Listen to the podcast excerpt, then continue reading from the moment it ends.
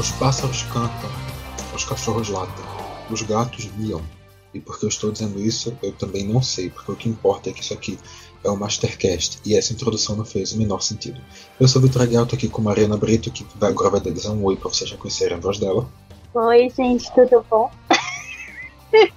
eu juro que eu não entendi nada da, da introdução, mas vamos aí, né? Vamos seguindo. Eu também não tô entendendo nada desse. Eu não entendi nada desse Masterchef ontem, hoje, amanhã. Mas é isso, né? É, é o, a introdução é realmente uma coisa aleatória, mas ainda bem que você conseguiu encontrar um contexto. Muito obrigado. Fico, fico agraciado por não parecer tão doido quanto eu realmente sou. Mas, falando do que importa, então, isso aqui é o Mastercast do Caixa de Brita. Mais um podcastzinho que a gente está preparando. Preparando, a gente está trazendo, porque se você está escutando, porque já foi preparado, obviamente. Dessa vez a gente está falando do quarto episódio da temporada do Masterchef que foi, pelo menos na minha opinião, o pior episódio da temporada. E logo depois que der a subidinha do, do tom, tocar a vinhetinha, Mari já completa dizendo isso também é a opinião dela, que esse foi um episódio meio mais ou menos.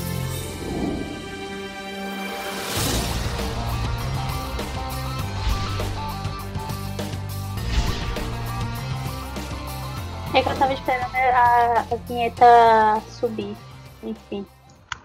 Não, porque nesse caso a gente coloca na edição mesmo, sabe? Eu não sei se gente percebeu isso nos três últimos programas, mas não toca a vinheta enquanto a gente tá gravando aqui. Você já pode falar. Sim. Peraí, calma. Como é que foi a pergunta que eu me desconcentrei aqui? Eu recebi um negócio aqui.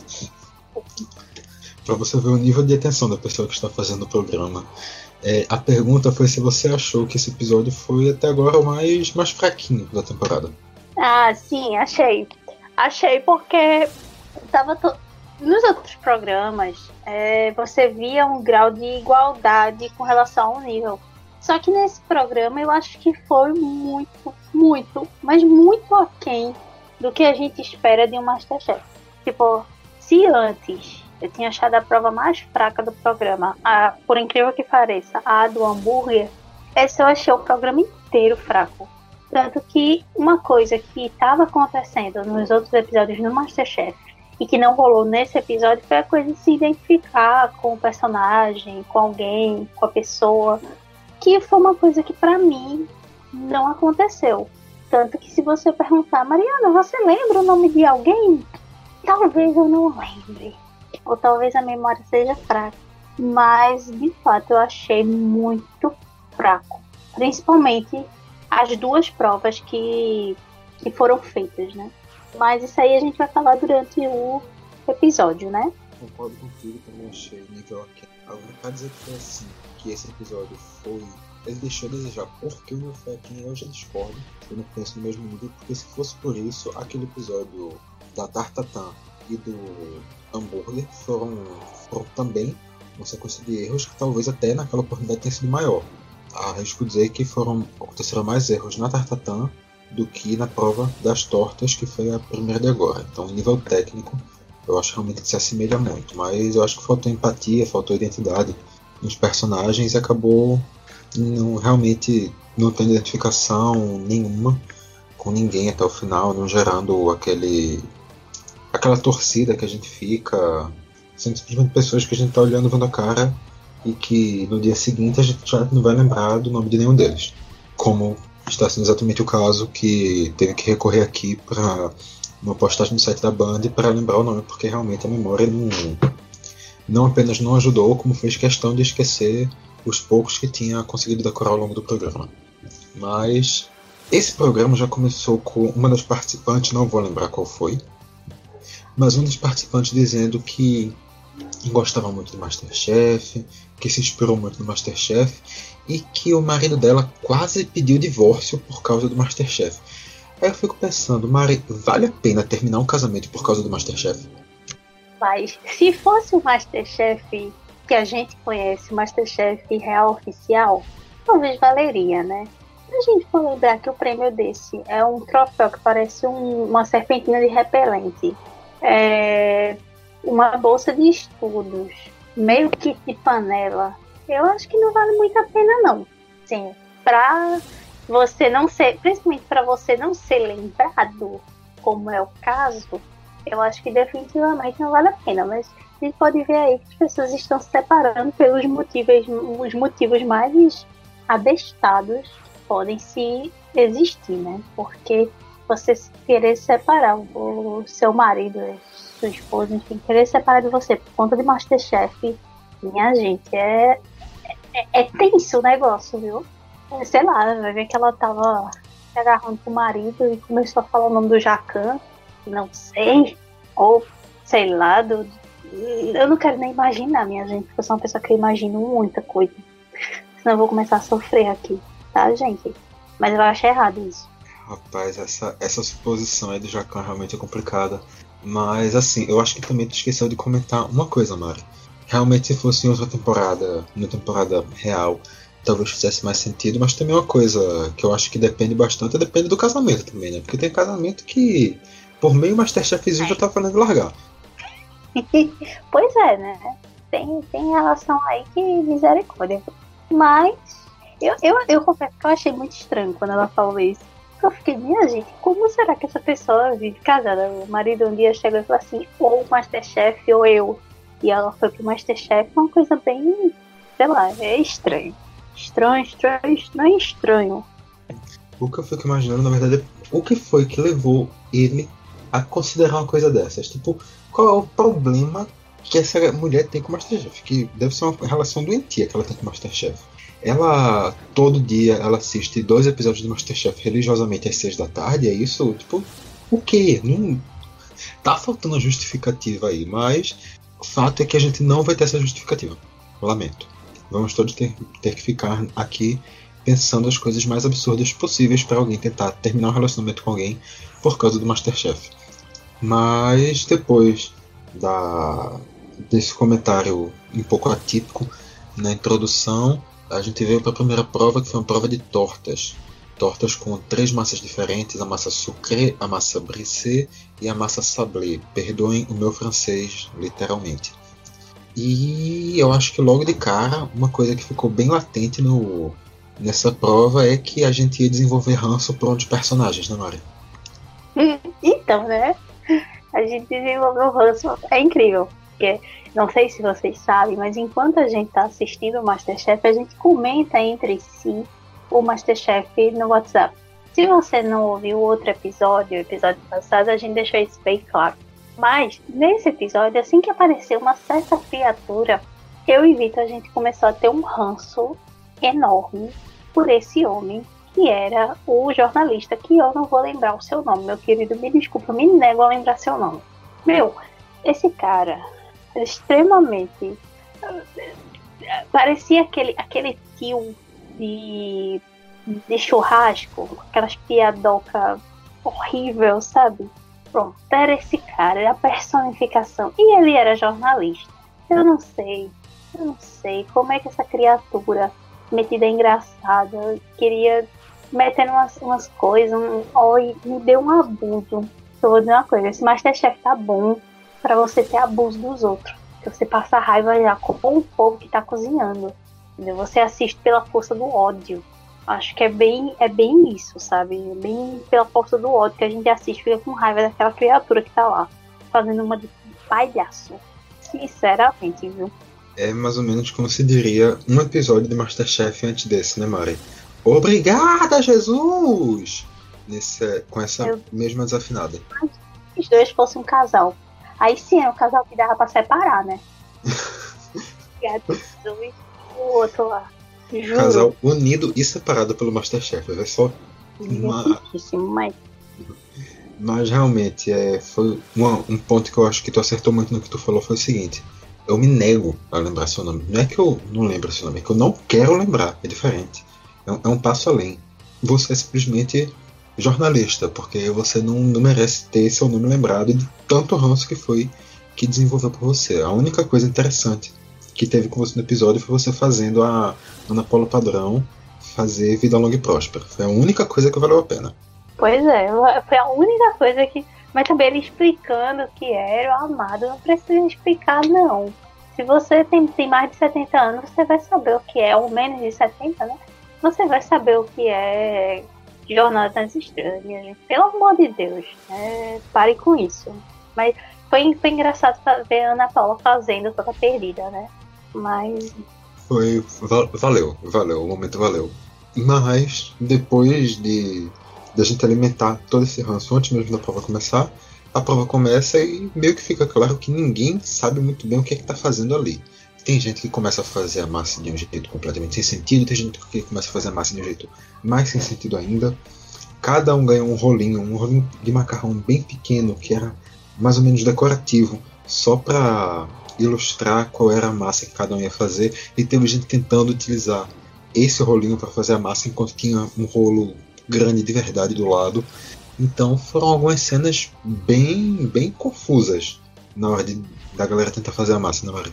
Total, assim, foi uma coisa que eu fiquei minha gente, assim, o rolo que eles receberam com o nome da massa era um rolo muito bonito, que é um rolo de mármore, inclusive. Pra, eu vou deixar uma dica aqui para você que é twitteiro e gosta, twitteiro e YouTube, que gosta de coisa de cozinha. Tem um canal que eu amo, que é o Prato Feito ou é prato fundo, agora eu esqueci. é prato feito. Que um cara chamado Vitor Hugo. E ele tava dizendo que aquele rolo de, ma de macarrão, aquele rolo para massa que eles usaram, é um rolo caríssimo, porque é feito de um mármore, não sei das quantas, não sei o que.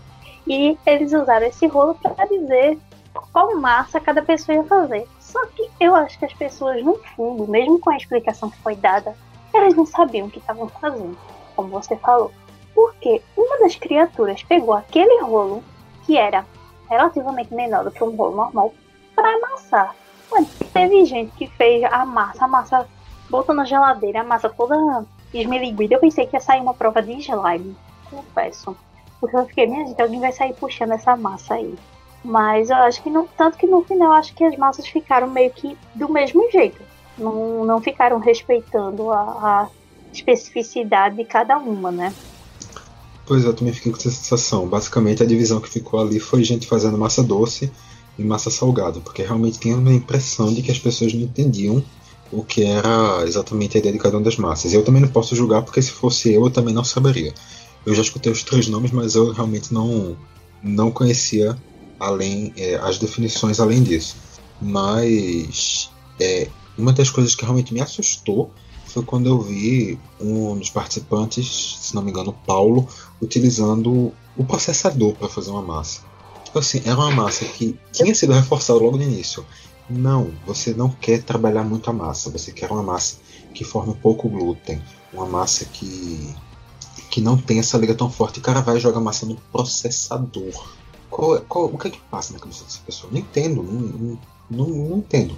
E também Assim, no caso, só para também explicar exatamente essa questão do glúten, caso você não saiba, o glúten, essa tão maldita coisa na, na, na, na, nutrição atualmente, que todo mundo fala que o glúten é ruim, glúten é ruim. Glúten são proteínas que existem dentro do, de alguns grãos, entre eles o trigo, e que quando são manuseadas com água, elas começam a formar cadeias, ligações e que são, é, por exemplo, essas ligações que conseguem fazer com que o fermento enche um bolo, que ele vai ficar preso ali naquelas teias do glúten e isso vai dar uma liga, isso vai dar uma, uma maior união à massa. E no caso dessas tortas, não era uma coisa que se tinha como objetivo. Trazendo aqui os conhecimentos do tempo de química. Abraços. Ah, eu fazia tanto tempo que eu nem lembrava o que era glúten. Só só lembro que é um negócio que para quem tem intolerância, a pessoa fica passando mal. Assim como a lactose, né? É um negócio que a intolerância é um pouco parecida, né? Mas, enfim. É. Assim como a lactose, no caso, para quem tem intolerância à lactose, porque normalmente quem tem intolerância à glúten consegue tomar lactose normalmente. A não ser que tenha as duas. Aí realmente é uma pessoa com muito azar na vida. Uma pessoa que sofre na vida, né? Eu tenho, é, mas... eu tenho só a lactose quando eu bebo leite, mas eu não tenho com derivados. Que me deixa muito feliz, sabe? É, parece. Me parece ok. Eu não tenho nenhum dos dois, eu, eu espero para o resto da minha vida continuar com essa, com essa felicidade. Mas nem só de massas foi feita a prova das massas, porque uma das coisas que estava fazendo falta nessa, nesse Masterchef, uma coisa que já tinha sido avisada que não ia acontecer, era prova em grupo e a gente voltou a ter esse contato da prova em grupo, né, Mara? A gente teve essa, essa sensação de uma, uma coisa tão, tão clássica do Masterchef. Como é que foi isso? Pois é, o que a gente percebeu é que a Gabriela, né, que é assim eu que leu o nome, ela simplesmente não sabia fazer a porta dela. Então ela foi pedindo ajuda para coleguinha de coleguinha de sala e a coleguinha de sala deu praticamente a receita toda. Aí a outra me chega no dia, no, no dia, ó, no, no momento de apresentar a torta e ela diz não, é, a, a, a, menina lá me ajudou 80%. Ou seja, só faltou a outra pegar o braço e fazer a torta pela outra. Um negócio muito. que assim, a gente espera ok, você não vai saber tudo, mas pelo menos os preparos básicos você vai saber fazer. Só que, nitidamente, eu acho que se duas pessoas sabiam que estavam fazendo a lei de torta, uma delas definitivamente não era a Gabriela. Porque foi uma prova coletiva e, como você falou, todo mundo estava todo mundo tava dizendo que não ia ter. Até porque é uma competição, não tem sentido. Se é uma competição de um dia, não tem sentido você fazer uma prova coletiva você ajudar numa coisa ou outra, ainda vai, entendeu? Mas, tipo, você dá uma receita completa pra pessoa é bem. É, só não é mais absurdo que o outro que pegou o chantilly do colega para poder botar no prato dele. Mas eu achei muito absurdo. Ótima lembrança, o chantilly foi. Foi, foi, foi complicado também. Não que realmente essa, essa tenha sido mais fácil, mas realmente, é, como tu falou, se a pessoa vai para uma competição desse nível, o Masterchef, com tudo que. todo imaginário que já existe sobre o Masterchef no Brasil, a pessoa não pode ir despreparada a esse nível. A pessoa tem que conhecer. A pessoa tem que conhecer, a pessoa tem que entender de cozinha. Não é simplesmente um. Ah, eu cozinho na minha casa e faço comida. Uma comida que a minha família os meus amigos gostam, então eu vou achar que eu tô pronto. Não.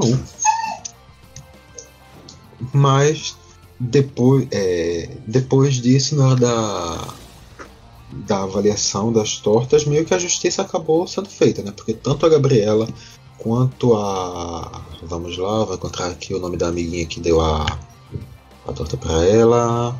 Vamos lá, a Ana Carolina, tanto uma quanto a outra acabaram sendo eliminadas logo de cara com tortas completamente criticadas pelos juízes. Né? Pois é. Aí é quando você vê que não adianta você ser uma pessoa bacana, como ela estava tentando ser, que simplesmente vai se lascar em algum momento, entendeu? Porque você vai fazer a coisa errada, sabe? E também uma outra coisa que acabou sendo bem, bem comum entre essas tortas foi a dificuldade da galera para conseguir desinformar. Teve gente queimando a mão, gente arrancando a torta do da forma, gente entregando com forma junto. O que não teve realmente foi gente com facilidade. Não, eu achei. Uma delas foi. Ela usou uma forma de fundo removível e o fundo é removível, assim, que ela sai praticamente. Qual era o dela? Desenformar o negócio, botava um copo, uma panela, um negócio que fosse menor, e aí soltava a forma. Não, a mulher foi de, de, de tentar desenformar na mão. Eu olhei, assim, é porque eu não consigo colocar, mas eu olhei, a minha, a minha mãe ficou olhando e ficou tipo, minha gente, como é que pode? Essa mulher está realmente fazendo isso? Como assim? Porque, de fato, foi um negócio muito absurdo.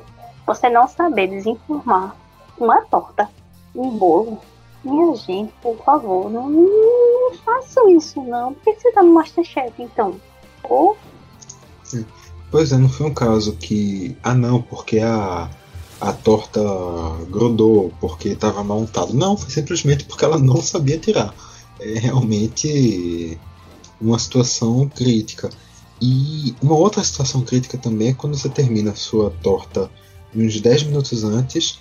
Aí o que é que você diz? Hum, vou ver se minha torta está boa. Você pega uma fatia da sua torta, coloca num prato, pega um garfo, começa a comer tranquilamente sua torta enquanto as pessoas vão cozinhando. Quando você termina, o que, é que você faz? Poxa, gostei da minha torta.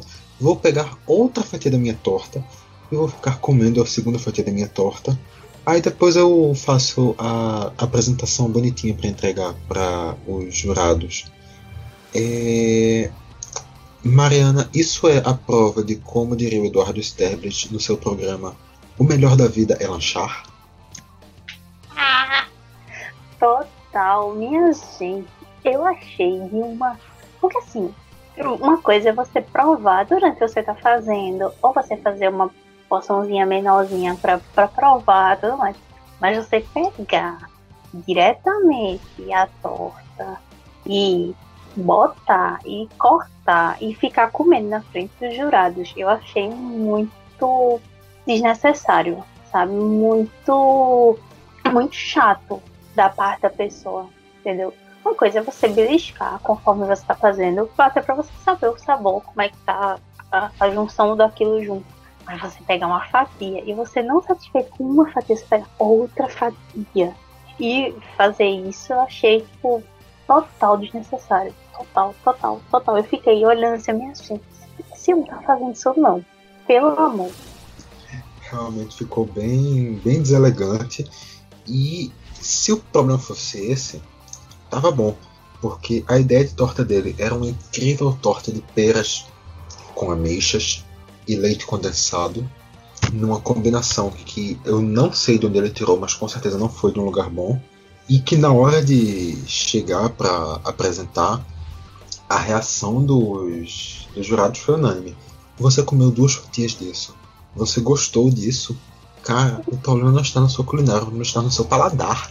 Porque eu acho que, que antes de tudo o problema está no conceito, na ideia. Como é que alguém imagina que uma torta de pera com ameixa e leite condensado vai ficar bom? E Mariana, é melhor tu me interromper logo, porque senão eu vou passar aqui meia hora só criticando a ideia de uma torta de pera com ameixa e leite condensado, porque não, não dá, não dá. É inaceitável. Definitivamente não dá mesmo, porque assim, eu juro que eu já vi mistura de pera com ameixa em tapinha de bebê, que é onde funciona. Agora, você botar numa torta, ainda botar leite condensado, minha gente, podia fazer tanta coisa com a pera, podia fazer uma pera com vinho, podia fazer, se quisesse usar ameixa, fazia tipo um bolo de noiva, sei lá, inventava. Não, o cara vai fazer pera com ameixa, é uma coisa tão, tão impensável. Mas não é impensável de tipo, é uma ideia mirabolante fazer que vai sair bom, não. É tão impensável de, de ruim. Não tenho nem palavras para isso. Sinceramente, eu, eu, eu, eu não poderia passar meia hora falando sobre essa torta porque eu ia ficar engulhando. Que de fato ela era horrível. Vamos ser bem sinceros, era bem feio. É, e aí, isso ainda consegue ser melhor, que além de ter uma ideia sem sentido, executar mal, ficar comendo na frente do juiz, o prato ainda saiu horrível. É, é basicamente é um erro completo. Para todos os, todos os tiros, foi um erro em cheio. E realmente não. Não era, não era um menu degustação, era um menu decepção. Eu acho que é um, um bom argumento para essa prova do Masterchef, entendeu? Porque foi decepcionante. Hum, pois é, e o leite condensado, que convenhamos também, é uma das coisas mais criticadas da história do Masterchef. Ele faz uma sobremesa e coloca leite condensado. Que convenhamos, é trapaça. Leite condensado é trapaça. Mas, enfim, sigamos, porque a gente já está quase meia hora falando de uma prova horrível. Então a gente não precisa submeter os nossos ouvintes a mais sobre esse suplício de Masterchef que a gente teve nessa terça-feira. Mas calma, tem mais suplício do Masterchef que a gente teve nessa terça-feira, porque depois veio a prova do salmão. Ah, não, só para fazer o registro também, essa primeira prova foi vencida pela, pela participante Marcele, se não me engano era Marcele seu nome, e exatamente Marcele, e com a torta estupidamente elogiada. Foi meio a prova, a prova a nível muito abaixo da galera. A Marcele realmente se destacou, a Marcele teve muitos elogios a Paula chegou a dizer que era a melhor torta que ela comia em muito, muito tempo. Os três jurados amaram e comeram a torta até o final. E ela foi com a vantagem para a segunda prova, que foi a prova do salmão. Pegou um salmão, cortou em quatro partes e cada um dos participantes restantes ia pegar uma dessas partes. Um desses, desses pedaços era a cabeça, um desses pedaços era o rabo e tinha também dois lombos. Ela pegou um dos lombos deu outro dos lombos para a participante Ana Paula, deu a cabeça para o participante Paulo Henrique e o rabo para o jornalista, que eu tô vendo aqui o nome dele, mas eu me, realmente me recuso porque eu não sou obrigado a nada. E aí. Deu uma coisa meio tensa, porque inclusive o pessoal ficou meio quinta série, né? Ficou rindo. Eu percebi que vi ele, né? Correndo. É, tudo bem. Tá bom, já, já que você falou isso, tá bom, vamos é, deixar o espírito quinta série falar mais alto dessa vez. É isso. É isso. Mas terminou que pegar a cabeça era já o primeiro pânico. Tinha motivo para esse pânico, Mari. A cabeça realmente era o, com o perdão da piada horrível, a cabeça era o bicho de sete cabeças. Nossa, que piada, meu Deus quinta, sexta série agora, viu? Então, é e não Olha é. aí, já é uma evolução. Já é uma evolução. então, é e não é. Porque assim, normalmente a gente utiliza a cabeça de peixe para fazer sopa. É o preparo mais comum que você tem. Sendo que aquela cabeça que deram pro cara tinha uns. Não, existe isso, mas tinha pescoço aquele peixe, que era uma lapa de cabeça, que ele simplesmente cortou e tirou postas da cabeça. Eu achei isso genial, porque não dá para você fazer isso com um outro peixe normal, que a gente costuma comer. Mas com aquele salmão, parece que aquele salmão veio adubado das águas de sei lá da onde. E era uma lata de salmão que deu pro cara cortar para tirar o, o, o, Não foi nem postas, minta. Quem fez, quem fez postas de rabo foi o, o, o jornalista. Mas ele conseguiu tirar uma quantidade muito grande de carne da cabeça do peixe. Entendeu? Então isso eu achei muito, muito, muito, muito inteligente da parte do, do Henrique de fazer esse tipo de coisa, sabe? De dar um outro preparo que seria comum você fazer uma sopa. Ele fez um. Eu não lembro. Ele fez um negocinho que parecia uma. uma tipo uma omelete uma cozida. Uma terrine. Era uma torta, né? Tipo uma torta, só que era cozida na água, tipo um banho-maria, um negócio, uma coisa muito louca. Mas eu achei massa. A terrine, no caso, é mais ou menos o. Ele batido, o, o peixe processado, ele pegou. Ele tirou os pedaços do peixe, colocou no processador e cozinhou meio que como um, um purê, como um patê. Uma coisa mais, mais cremosa realmente tinha, tinha falhas técnicas, como os, os próprios jurados apontaram na, na avaliação dele, mas acabou sendo uma ideia, uma ideia inventiva. O cara conseguiu tirar literalmente carne de cabeça de peixe, que realmente não é, não é para qualquer um.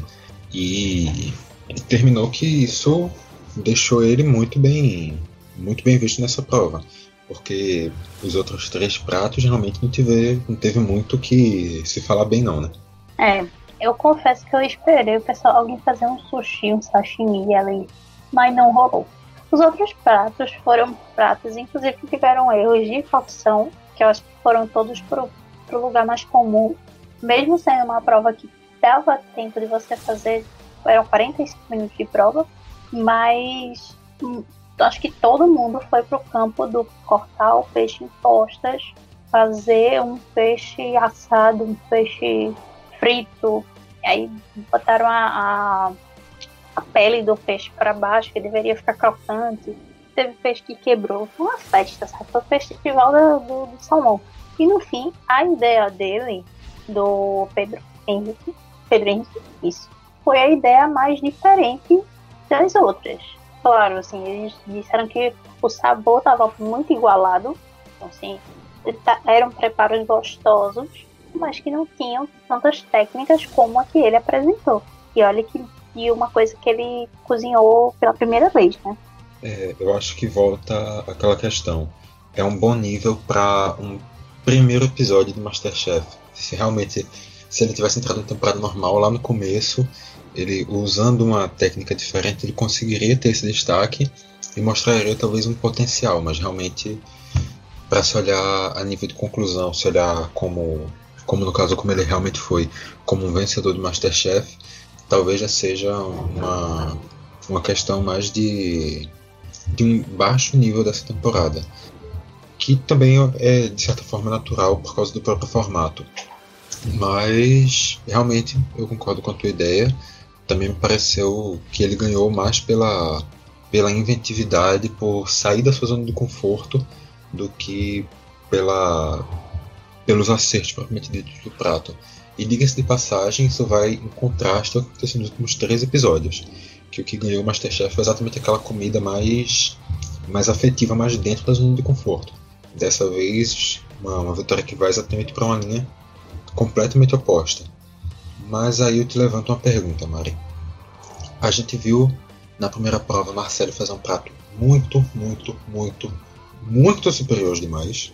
Que se fosse a torta da pro, a prova da torta, a segunda, ao invés da primeira, Marcelo com certeza teria ganho o Masterchef com vantagem e sem ninguém questionar isso. Enquanto a vitória do, do Paulo Henrique fica mais para essa questão do, do talvez um potencial, talvez uma, uma ideia, uma invenção que ele apresentou. Dá para dizer que esse formato do Masterchef é injusto? Eu acho que ele é um formato meio dado, sabe? assim, dado não dado de dar, mas dado da peça que você joga e você não sabe o que vai cair. Eu acho que isso que é interessante, mas que também acaba sendo um desafio. Porque, por exemplo, se a gente perceber esse quarto episódio, ele veio totalmente fora de uma linha normal que os outros três episódios estavam seguindo. Inclusive porque essa semana, no final do episódio, né, ontem, eles já soltaram como seria o próximo episódio. Então eu acho que das duas, uma, ou eles estão querendo deixar o pessoal mais nessa coisa de, como diz o Raul, de sorte na sorte, né? Ou Mas, então. isso já estava isso já estava acontecendo nos outros. Pois é. Ou então eles estão querendo é, cativar, voltar, que as pessoas assistam. Não sei como é que tá com relação ao Ibope do Masterchef, mas a gente a gente entende como uma coisa diferente. E esse episódio, de fato, ele foi diferente, mas foi um diferente estranho, porque no, no final o que ganhou foi uma técnica, como você falou. Se tivesse sido ao contrário, teria ganho uma comida afetiva como estava na linha dos outros três episódios, entendeu? Então, quando uma pessoa apresenta, no caso do, do Paulo, que eu errei o nome, gente, desculpa, tá? É, no caso do Paulo, que apresentou uma, um prato com uma técnica diferente, nada muito mirabolante, mas uma coisa diferente. Então ele acaba ganhando uma vantagem em cima dos demais, sabe? Então é bem, eu acho que é muito um jogo de sorte. Esse formato possibilita essa coisa de você ter sorte, sabe? Eu não entendi só no caso esse teu comentário em relação as apresentações do próximo episódio, porque isso é uma coisa bastante comum no Masterchef. E nessa temporada também vinha sendo aplicado. Não, né? nessa temporada não, não tava. Até os três outros não estavam mostrando, não. No primeiro episódio. No primeiro episódio não sei, mas no segundo e no terceiro mostrou com certeza. Mostrou. Pelo menos aqui na. Pelo menos na transmissão da tribuna mostrou. Ah, então. Porque assim, gente, eu assisto pela Parabola, pela TV fechada, pela Gato TV. então, eu assisto a transmissão de São Paulo. E pelo menos foi o que me pegou de surpresa, porque não tinha aparecido até aquele momento é, um. Não é nome? Como é que diz? Um trailer da, da outro, do, do, outro episódio, né? Mas você tá dizendo que apareceu nos outros, então. Mas. Pronto, passada a análise, já batendo aqui o nosso tempinho, Vamos para o que realmente importa e as pessoas ficam aqui para escutar Mariana. Eu vou aceitar o silêncio dela como um sim, tá bom? A gente falando de, de crushes, não, né? Não, não, não. Dessa, dessa vez não. No próximo episódio, quem sabe, né? Mas dessa vez a gente vai falar das frases da semana. E. Então, a primeira frase da semana vem da sensacional, maravilhosa, rainha, diva, musa Paula Carosella, que na hora que viu o, o carinha lá que fez a torta de, de ameixa com pera, que eu também não vou nem voltar aqui para procurar o nome dele, na hora que viu ele degustando aquela torta, ela comentou: ele veio para comer. O que eu acho que ficou claro para todo mundo, todo mundo pensou, mas ela falou. Também um pouco depois, quando o jornalista, com toda a sua inteligência de jornalista, como a gente sabe, né, eu posso falar isso com propriedade, jornalista bicho burro, jornalista realmente não, não dá muito certo assim na cabeça para entrar no jornalismo, porque realmente tem alguma coisa errada. Então, assim, ele chegou e falou: na hora que cortou o salmão, nem sabia que salmão tinha sangue cor de sangue de gente. E eu não posso ver sangue de gente. Realmente, assim, mostrando toda, toda a situação dos jornalistas no Brasil, que realmente não é uma situação fácil. Um pouco depois também a Marcelle, na hora que vai apresentar o seu prato com o seu peixe todo torto, com a a aposta apresentada, apresentada do lado errado. Ela vira para a câmera e fala: Eu vou falar que meu prato está maravilhoso. Eu vou mentir. Um pouquinho depois, o Jacan, quando pega o prato, se não me engano foi o prato da própria Marcela, me corrija se eu estiver enganado, Mari, mas ele pega o prato, olha o peixe, olha os vegetais e olha um tomate cereja, meio cru, sozinho ali no meio. Ele pega esse tomate cereja ele coloca em cima do peixe e começa a cantar parabéns para você em francês. É, não, não, não, precisa falar mais nada além disso, né? O Jacan cantando parabéns para você para um tomate cereja em cima de uma posta de peixe, claramente é o meu voto de frase da semana, mesmo sem ser uma frase. O meu também. Sério. Porque eu acho que foi o momento mais afetivo do programa o Jacan cantando Parabéns pra você em francês. É uma coisa fofa e ele tá cantando pra um tomate. Eu achei sensacional. Sensacional, assim. Em muitos níveis. Pra mim, ganha o nosso prêmio, o nosso repelente mosquito. Parece o, o troféu do Masterchef. Ganha como. Com certeza. Como frase da semana, momento da semana, enfim. O nosso troféu, no caso, é uma garrafa de de água mineral cheia de repelente caseiro. Aí no caso você pode utilizar como você bem quiser. Parabéns, Eric Jacan. A gente vai enviar para sua casa, só ficar até o final da ligação que a gente pega o seu endereço. Mas eu acho que é isso, né, Mari? É isso? Isso, né? Sim, estamos todos esperando que o próximo episódio, que vai ser sobre o quê? Festa junina, pelo menos a primeira prova que saiu, né? Esperando que seja melhor, né? Quero ver se o primeiro prato for canjica. Lá, eles batendo por 5 horas negócio. Até chegar no ponto. Aí realmente vai ser uma coisa bonita. Vai ser realmente muito divertido, mas enfim. Semana que vem a gente vê como é que você faz para saber quando a gente vê, a gente vir, a gente vir, isso. Na semana que vem, como é que você vai saber? Você vai saber seguindo as redes sociais do Caixa de Brita, que pode ser no Facebook, no Twitter, no Instagram, é só pesquisar lá, Caixa de Brita. Pode ser seguindo Caixa de Brita no seu aplicativo de podcasts que pode ser Spotify, Deezer, iTunes, Castbox, Podcast Addict.